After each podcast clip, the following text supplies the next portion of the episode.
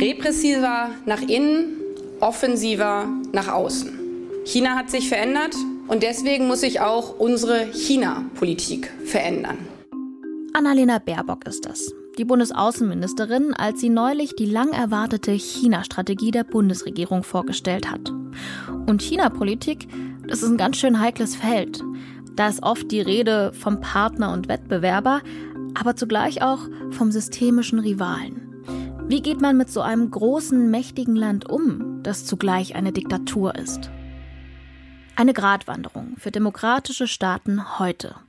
Besonders deutlich zeigt sich das beim Konflikt um Taiwan.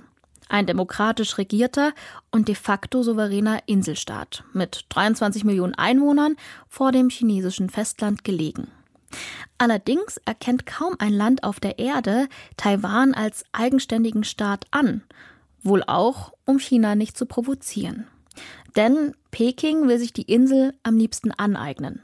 China nimmt natürlich eine Rolle ein, dass es mit ziemlicher Brachialgewalt und mit allen ihm zur Verfügung stehenden Methoden eben versucht, diese de facto faktische Autonomie und Unabhängigkeit Taiwans zu unterminieren, zu unterlaufen, die Insel einzuschüchtern.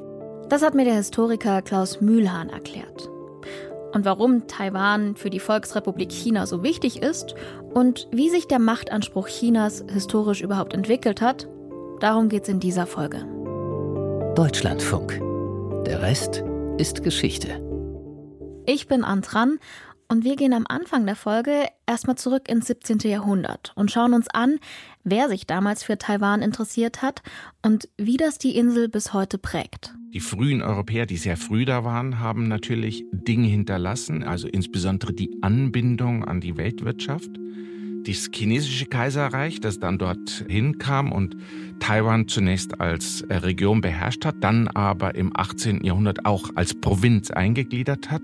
Die haben natürlich die Anbindung an China hinterlassen, insbesondere durch Immigration, chinesische Immigration. Die ersten chinesischen Siedler kommen in dieser Zeit und kommen sogar dann in großer Zahl.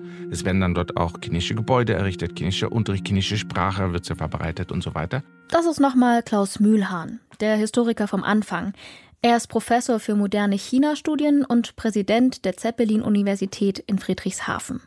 Er hat auch mal in Taiwan studiert, war zigmal auf der Insel, aber auch auf dem Festland und war dementsprechend schon ein richtiger Kenner der Region, bevor das hier überhaupt in den Nachrichten lief. Der Frieden und die Sicherheit in der Taiwanstraße müssten aufrechterhalten bleiben. Taiwan. Taiwan. China hat mit seinem großen Militärmanöver rund um Taiwan begonnen. Taiwan. Taiwan. Zwischen China und Taiwan.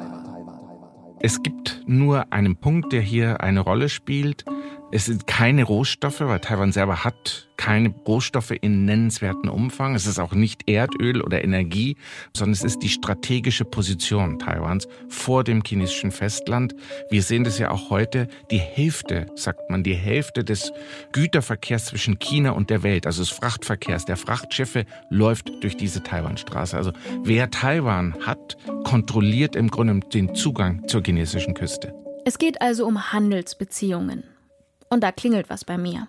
Ich muss da direkt an die berühmte Seidenstraße denken. Während die Taiwanstraße den Markt über den Seeweg regelt, ist die Seidenstraße auf dem Land besonders wichtig.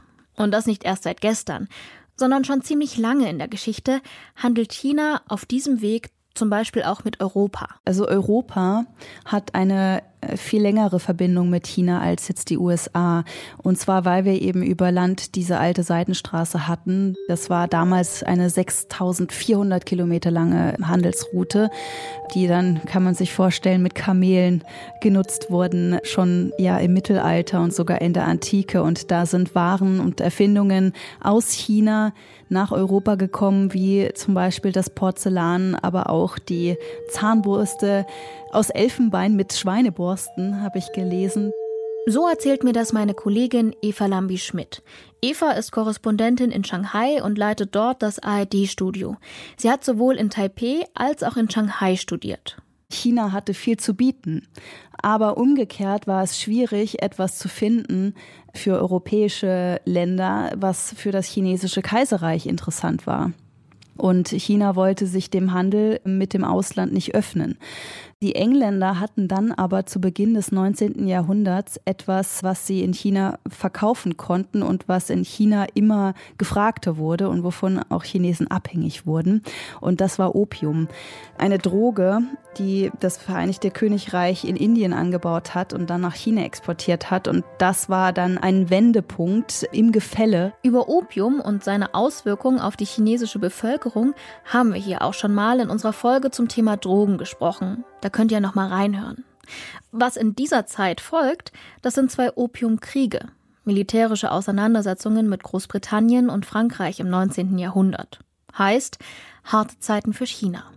Und die haben Konsequenzen, denn dadurch verliert China seine Souveränität über den eigenen Außenhandel und muss gezwungenermaßen den heimischen Markt für die Europäer öffnen. Es gab dann im Anschluss dazu ungleiche Verträge, die zustande kamen zwischen den ausländischen Mächten und China im Anschluss der Niederlagen.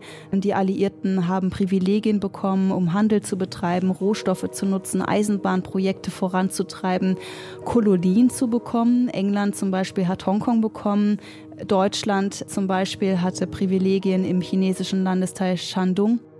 Heute spricht die kommunistische Regierung auch vom Jahrhundert der Demütigung, was aus ihrer Perspektive diese Zeit wohl ganz treffend zusammenfasst. Zwischen 1894 bis 95, da kommt es zum ersten japanisch-chinesischen Krieg. Und auch den verliert China. Die Schwächen der kaiserlichen Armee werden immer deutlicher. Protest steigt langsam auf. Stimmen werden lauter, die Modernisierung fordern. Außerdem wird Taiwan zu einer japanischen Kolonie. Zum Unmut der taiwanischen Bevölkerung. Die bringen wiederum ihre japanische Sprache mit. Es wird zur Amtssprache selbstverständlich und es findet eine Industrialisierung und Modernisierung Taiwans statt. Aber 1945, als Ergebnis der japanischen Niederlage im Zweiten Weltkrieg, ist dann interessanterweise übrigens in Potsdam, also in Deutschland, auf der Friedenskonferenz in Potsdam, die sich sozusagen der Nachkriegsordnung widmen sollte, auf dieser Konferenz ist dann beschlossen worden, dass sämtliche japanischen Kolonialgebiete zurückfallen an die Länder, an denen sie vor der japanischen Besetzung gehört haben. Also im Falle Taiwans ist explizit beschlossen worden, dass Taiwan dann zurück nach China geht. Die damalige Regierung war aber nicht die kommunistische Regierung, sondern die nationalistische Regierung 1945. Das waren jetzt viele Informationen auf einmal. Um das zu verstehen, müssen wir uns noch einmal ganz genau anschauen, wie sich China seit dem Beginn des 20. Jahrhunderts verändert hat. Da ist zum einen die chinesische Kaiserzeit, damals die Qing-Dynastie. Die endet nach über 2000 Jahren, als der letzte Kaiser, Pui, am 12. Februar 1912 abdankt. Pui war da gerade mal sechs Jahre alt. Davor hat es im ganzen Land Aufstände gegeben, weil viele Menschen in China verarmt und opiumsüchtig waren und das Geld in der Staatskasse vorne und hinten fehlte. Man spricht auch von der Xinhai-Revolution. Der Revolutionär Sun Yat-sen wird als Kompromisskandidat zum provisorischen Präsidenten gewählt.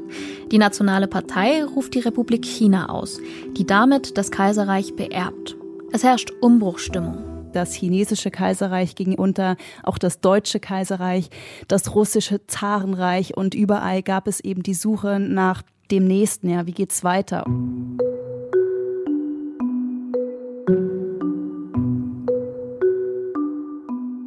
Und dann, äh, wenn wir jetzt nochmal gucken, in Russland gab es dann 1917 die russische Revolution, in der sich kommunistische Revolutionäre durchgesetzt haben.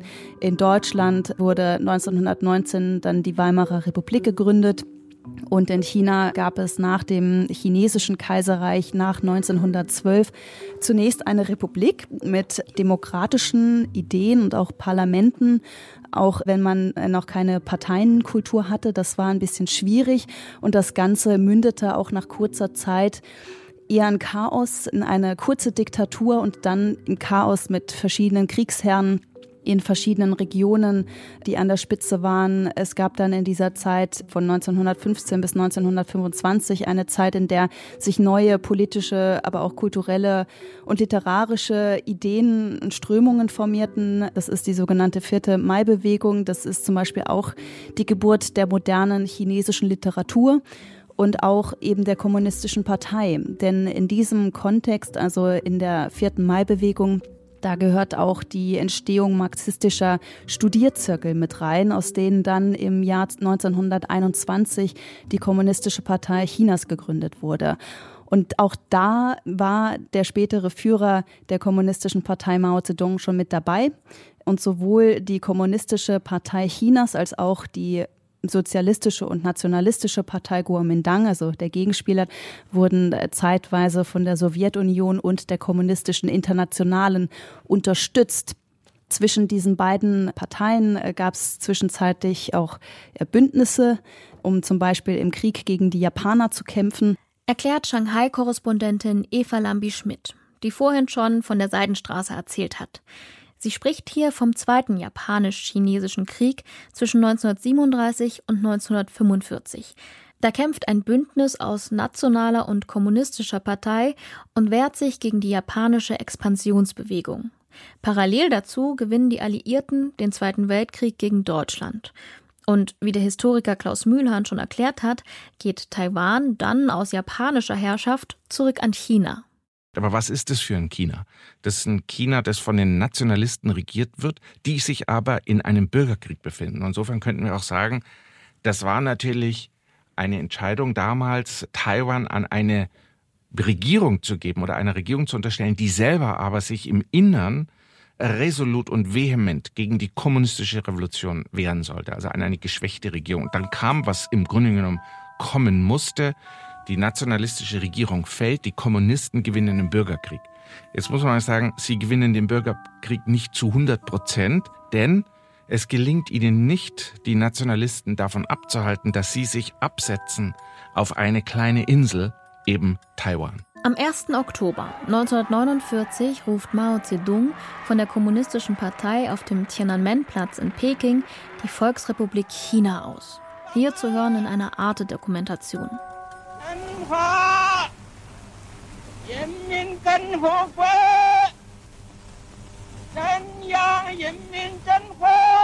Gleichzeitig fliehen die Anhänger der Nationalen Partei nach Taiwan. Und so bleibt die Republik China bis heute bestehen, auf dieser kleinen Insel östlich von Festlandchina.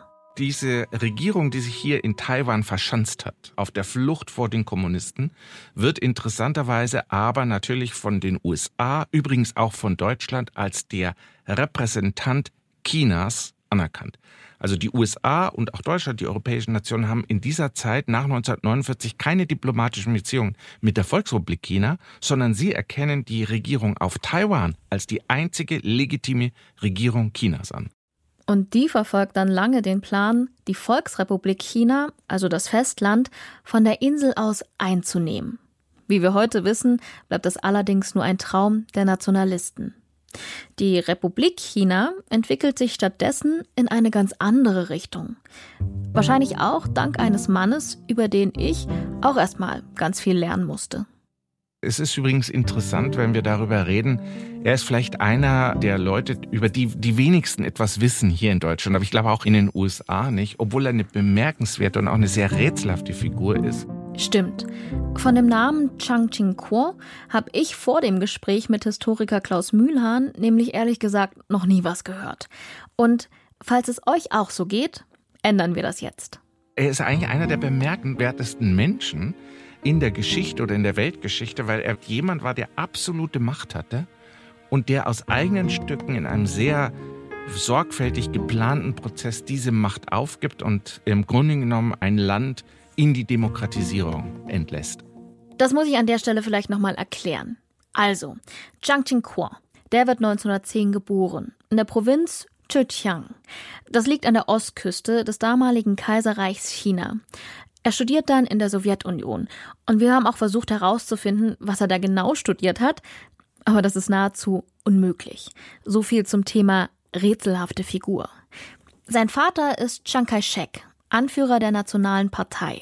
Und der hat 1927 eines der vielen Bündnisse mit der Kommunistischen Partei aufgekündigt. Das hat wiederum Konsequenzen für seinen Sohn. Zhang Jingkuo, der wird daraufhin an seiner Rückkehr nach China gehindert. So hat er das jedenfalls selbst einmal gesagt. Deswegen bleibt er bis 1937 in der Sowjetunion und heiratet dort die Russin Faina Ipadiewna Wacheva. Mit ihr zusammen kehrt er schlussendlich in die Republik China zurück. Dort tritt er in die Fußstapfen seines Vaters und geht in die Politik. Doch 1949, wir hatten es hier schon erwähnt, verliert eben die Nationale Partei den Bürgerkrieg gegen die Kommunistische Partei. Und so müssen Chiang Kai-shek, Chiang Ching-kuo und die Anhänger der Nationalen Partei nach Taiwan fliehen. Und eben da wird er knapp 30 Jahre später, 1978, nach dem Tod seines Vaters, selbst Präsident der Republik China in Taiwan.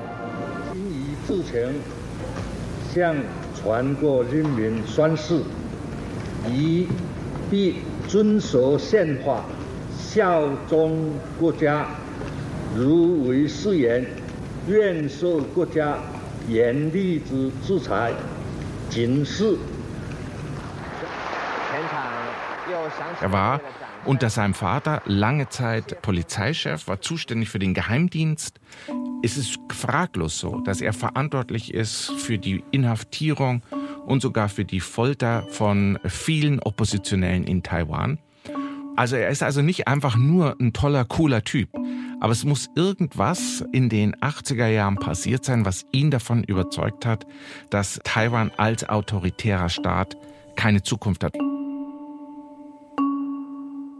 Beide Chinas damals waren Einparteiendiktaturen. Vom politischen System her war der Unterschied nicht besonders groß. Aber 1989 beginnt in Taiwan eine Demokratisierung. Richtig gehört. Aus der Diktatur der Republik China in Taiwan soll eine Demokratie werden. Und dafür gibt Chiang Ching-kuo eben seine politische Macht auf. Und damit auch seine autokratische Herrschaft in der Republik China. Aber das war tatsächlich ein Beispiel einer Entwicklung, wo eben der Autokrat, und das war ja Chiang Ching-kuo, der Sohn von Chiang Kai-shek, und der wirklich beschlossen hat zu sagen, äh, gibt es ja sogar ein berühmtes Interview, das sagt er im Jahre, glaube ich, 87 oder 86, da wird er gefragt in einem Interview, wie sieht denn das aus mit der Nachfolge? Er war klar, dass er auch nicht mehr bei bester Gesundheit war. Und da hat er gesagt, also wir sind kein despotisches Land und in diesem Land wird der nächste Präsident gewählt werden und er wird nicht aus meiner Familie kommen. Und das war ein, natürlich eigentlich ein Statement, was sehr, sehr viele überrascht hat, weil man immer davon ausgegangen ist, dass einer seiner Söhne dann die Macht übernehmen wird. Aber damit hat er im Grunde die Demokratisierung eröffnet. Wir können also sagen, mit den ersten Wahlen 89 dann und 90 gibt es auch kleinere Proteste dafür, eine kleine Demokratiebewegung. Da beginnt die Demokratisierung Taiwans. Und das ist dann wiederum eigentlich eine Entwicklung, die man so auch nicht gedacht hat. Ist eine der wenigen positiven, friedlichen Entwicklungen von der Diktatur zur Demokratie. Klingt wie so ein kleines Wunder. Aber wie kommt es dazu? Historiker Klaus Mühlhahn vermutet, dass man für den Ursprung des demokratischen Taiwans noch weiter zurückgehen muss in die Geschichte. Und zwar in das Jahr 1972, zu einem wichtigen Besuch auf dem Festland. Da nämlich reist US-Präsident Richard Nixon in die Volksrepublik China und ebnet damit den Weg zu Beziehungen mit dem Land.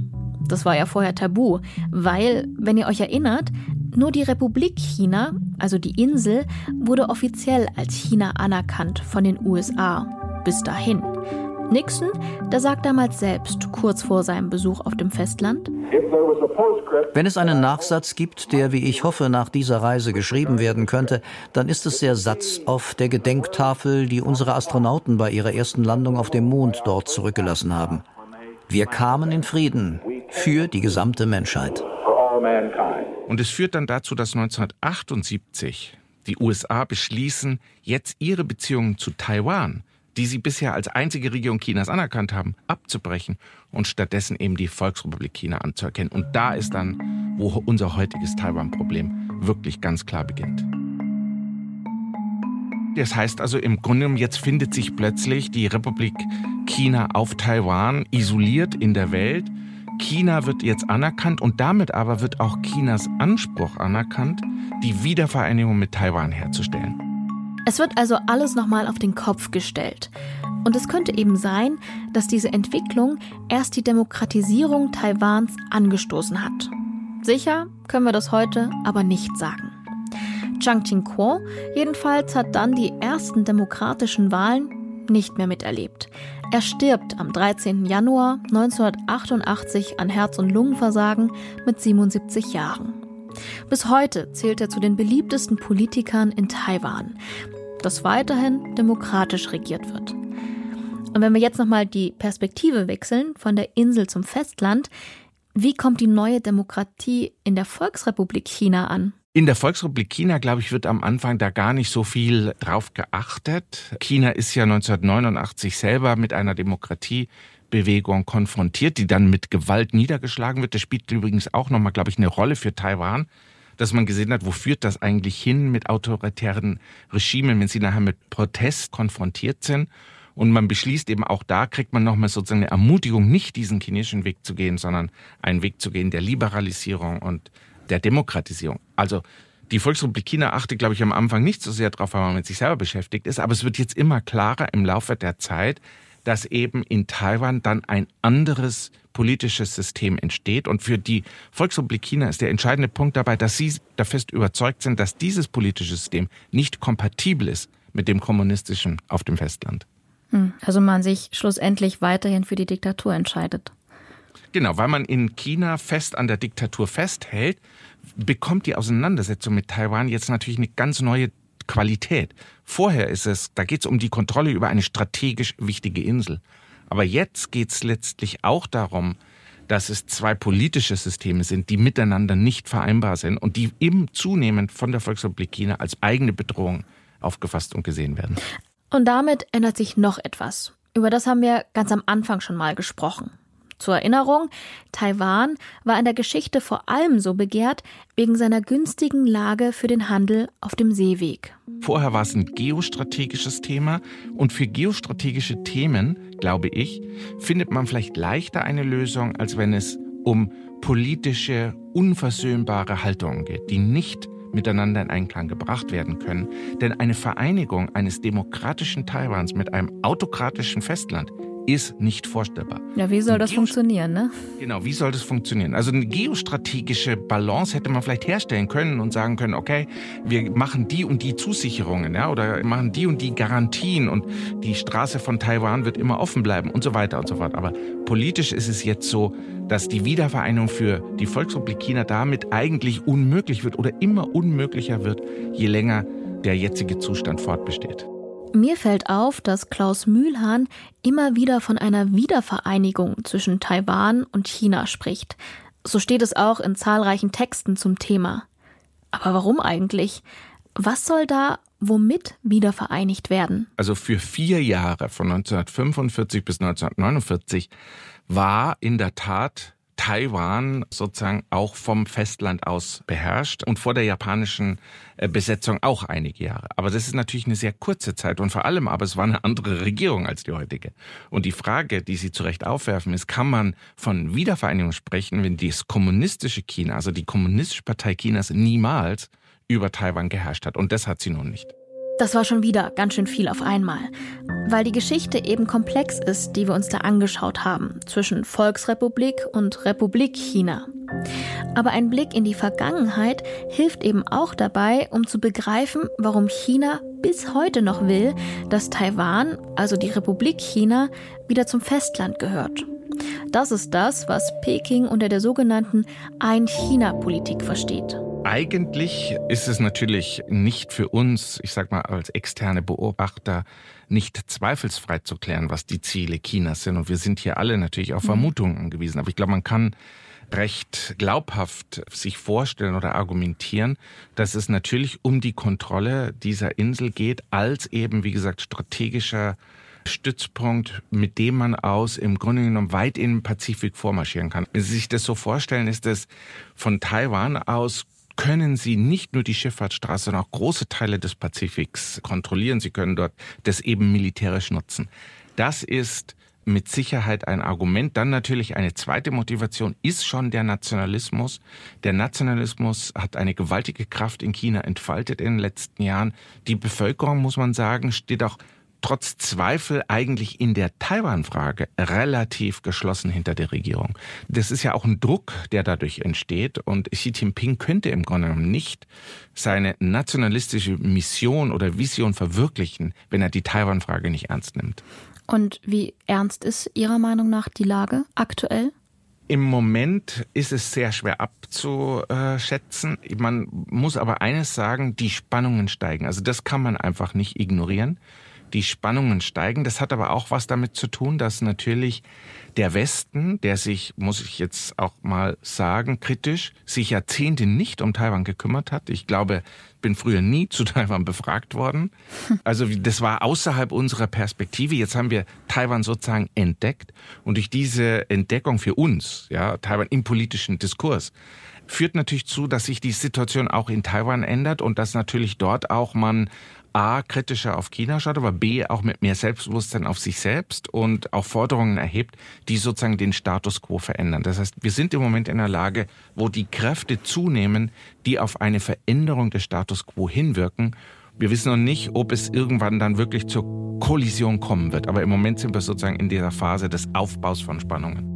Und das hat auch mit dem Selbstbild von China zu tun, meint Journalistin Eva Lambi-Schmidt. China ist sehr selbstbewusst hat einige Demütigungen erfahren, die es von sich aus sagen würde, auch von ausländischen Mächten und will jetzt zeigen, dass es wieder so groß sein kann, wie es mal war in Zeiten des chinesischen Kaiserreichs und dass es erstens wirtschaftlich wieder so stark werden kann wie vorher und zweitens auch die einstigen Grenzen, die es damals hatte, wieder erreichen kann und damit eben gehört Taiwan auch mit dazu.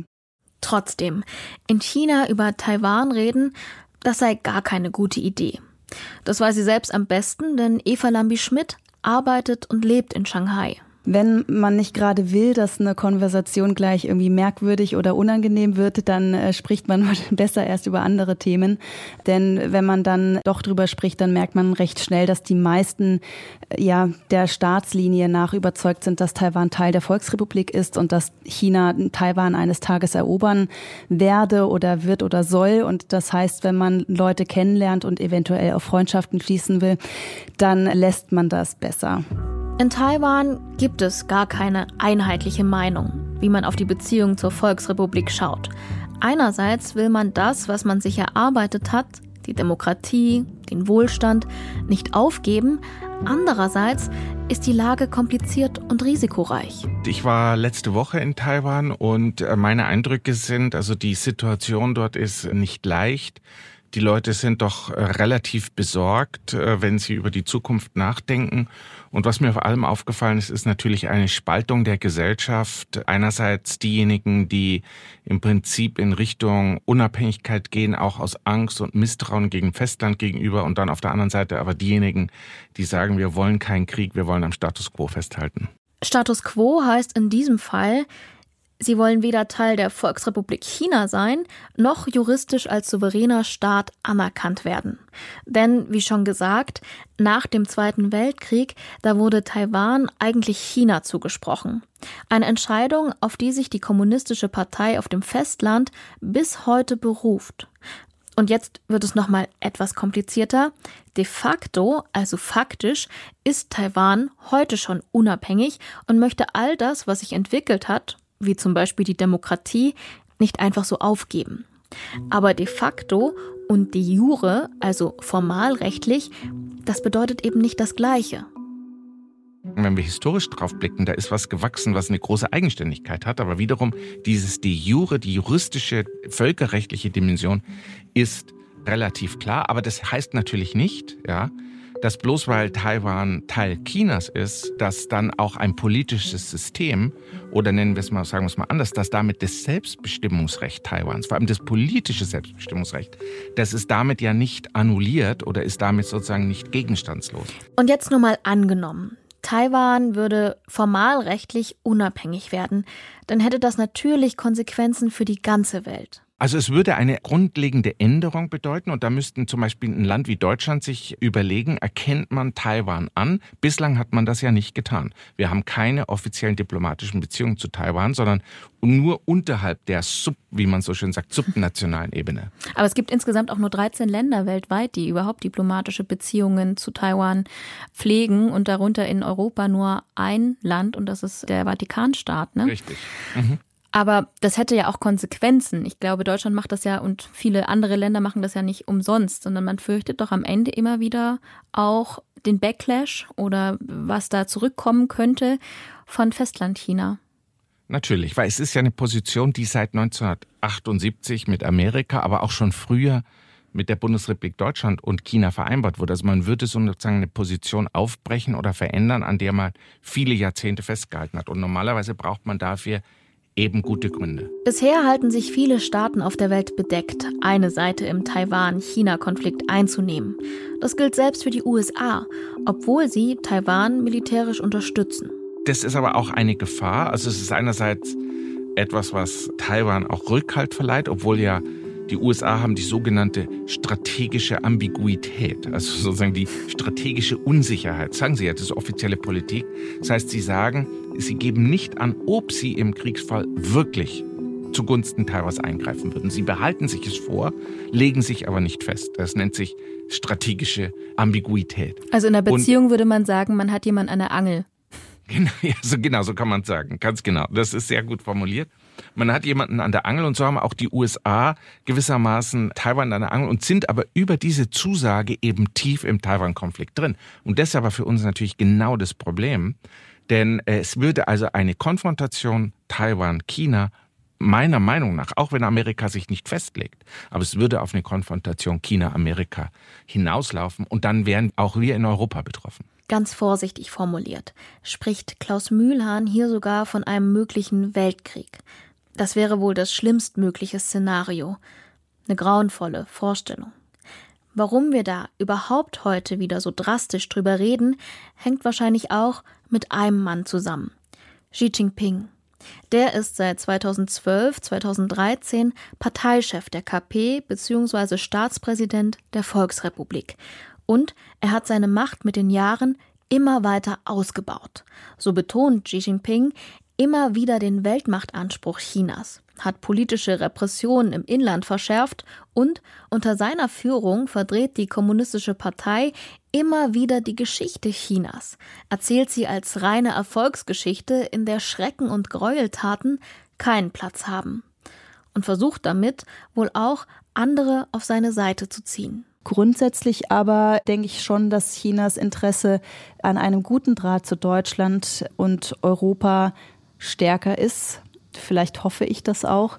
Ähm, nicht zuletzt auch wegen der neuen Seidenstraße. China ist interessiert an dem neuen Handels- und Infrastrukturprojekt. Wenn man jetzt die Beziehungen quasi ganz auf Eis legen würde mit Europa, dann wäre das quasi gekillt, ja, ein Prestigeprojekt nochmal zur Erinnerung von äh, Staats- und Parteichef Xi Jinping höchstpersönlich, das er seit zehn Jahren voranbringt. Also ich denke nicht, dass er das scheitern lassen will und vor allem nicht, dass ja, er Europa und Deutschland, was für China schon eines der wichtigsten Partner in Europa ist, ja, an die USA zu verlieren oder dass jetzt Deutschland näher an die USA rückt, daran hat China kein Interesse. Neben Historiker Klaus Mühlhahn beobachtet auch Journalistin Eva Lambi-Schmidt, dass der Konflikt sich zunehmend verschärft. Seit 40 Jahren hat China ein Wirtschaftswachstum hingelegt wie kein anderes Land der Welt. China ist von vielen Staaten der wichtigste Handelspartner.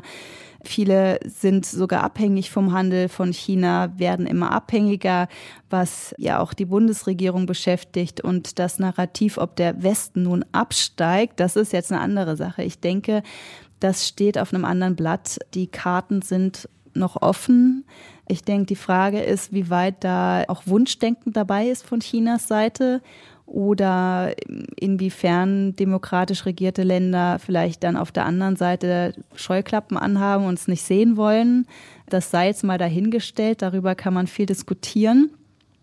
Ich sage mal ein konkretes Beispiel. Ja, in der E-Auto-Branche zum Beispiel könnten wir diskutieren, ob die für die deutsche Tradition des Autobauens der Zug in China schon abgefahren ist. Aber ich denke, Chinas Narrativ im Ganzen geht dann noch darüber hinaus und wurde denke ich, angefacht davon, dass man unter dem ehemaligen US-Präsidenten Donald Trump das Gefühl hatte, er fährt die USA gegen die Wand und die US-amerikanische Demokratie sei in einer tiefen Krise. Und dazu kam ja in einer ähnlichen Zeit, dass in Europa rechtspopulistische Stimmen und Parteien lauter wurden. Und ich denke, insgesamt ist es dann auch der Systemkonflikt zwischen Demokratie und Chinas Sozialismus nach chinesischer Prägung, was hier auch eine Rolle spielt. Also wenn auch mhm. China den Begriff der Demokratie auch für sich umzudeuten versucht, ja, und auch zum Beispiel behauptet, China hätte eine bessere Demokratie als die USA, was China zum Beispiel auch in einem Strategiepapier begründet hat, damit, dass Menschen in China glücklicher sein und mehr im Einklang damit sein, was die Regierung macht. Trotzdem ja, insgesamt denke ich, geht es da um den großen Systemkonflikt, geopolitischen Systemkonflikt.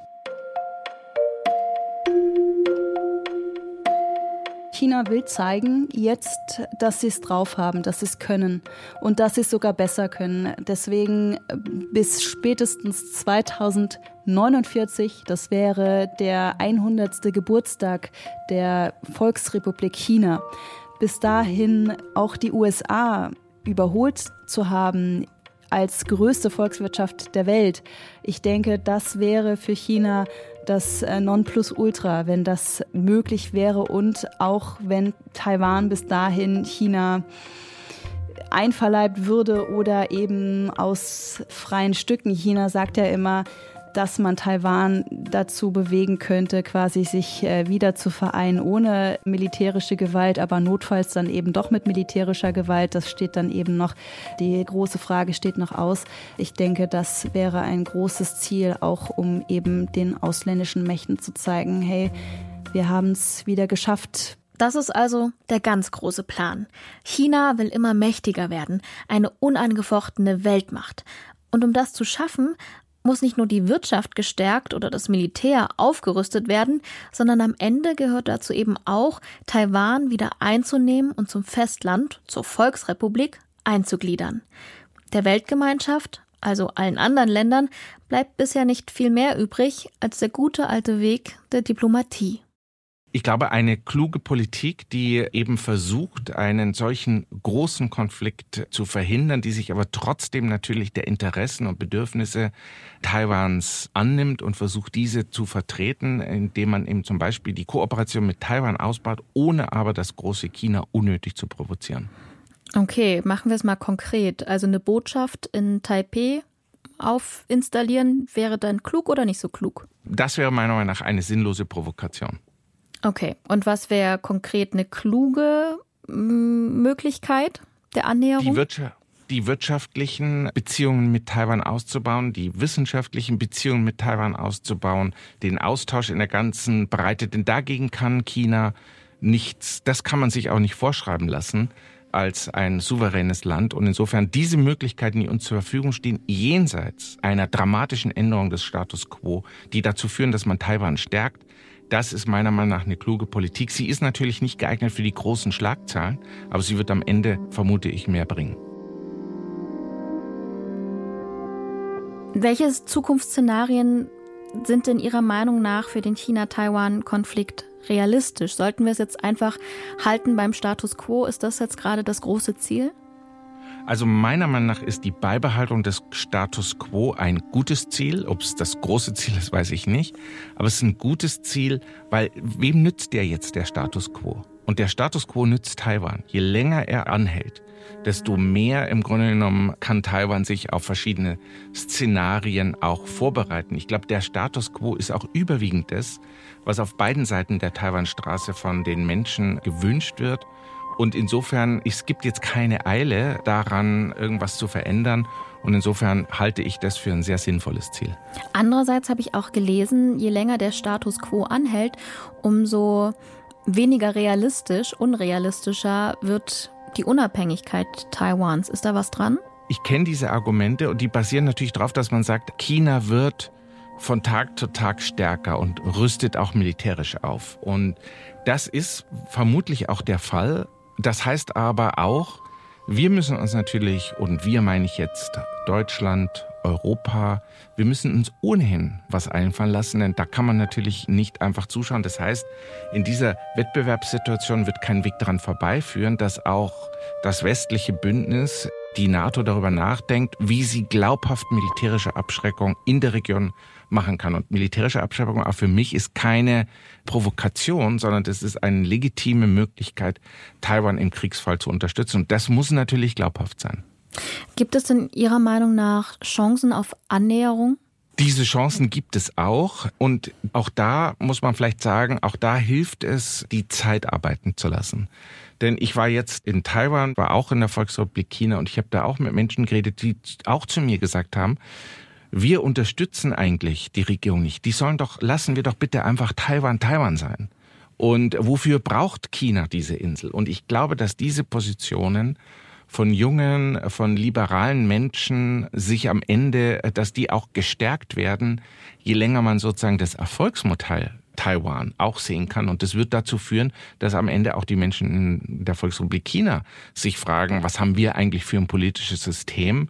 Demokratie in China ist möglich, das darf man nicht vergessen. Das, dafür ist Taiwan der Beweis.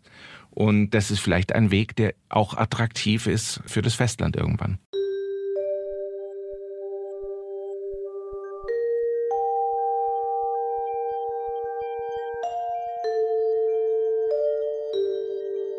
Vor ein paar Jahren, da habe ich als Touristin auf dem Tiananmen-Platz posiert.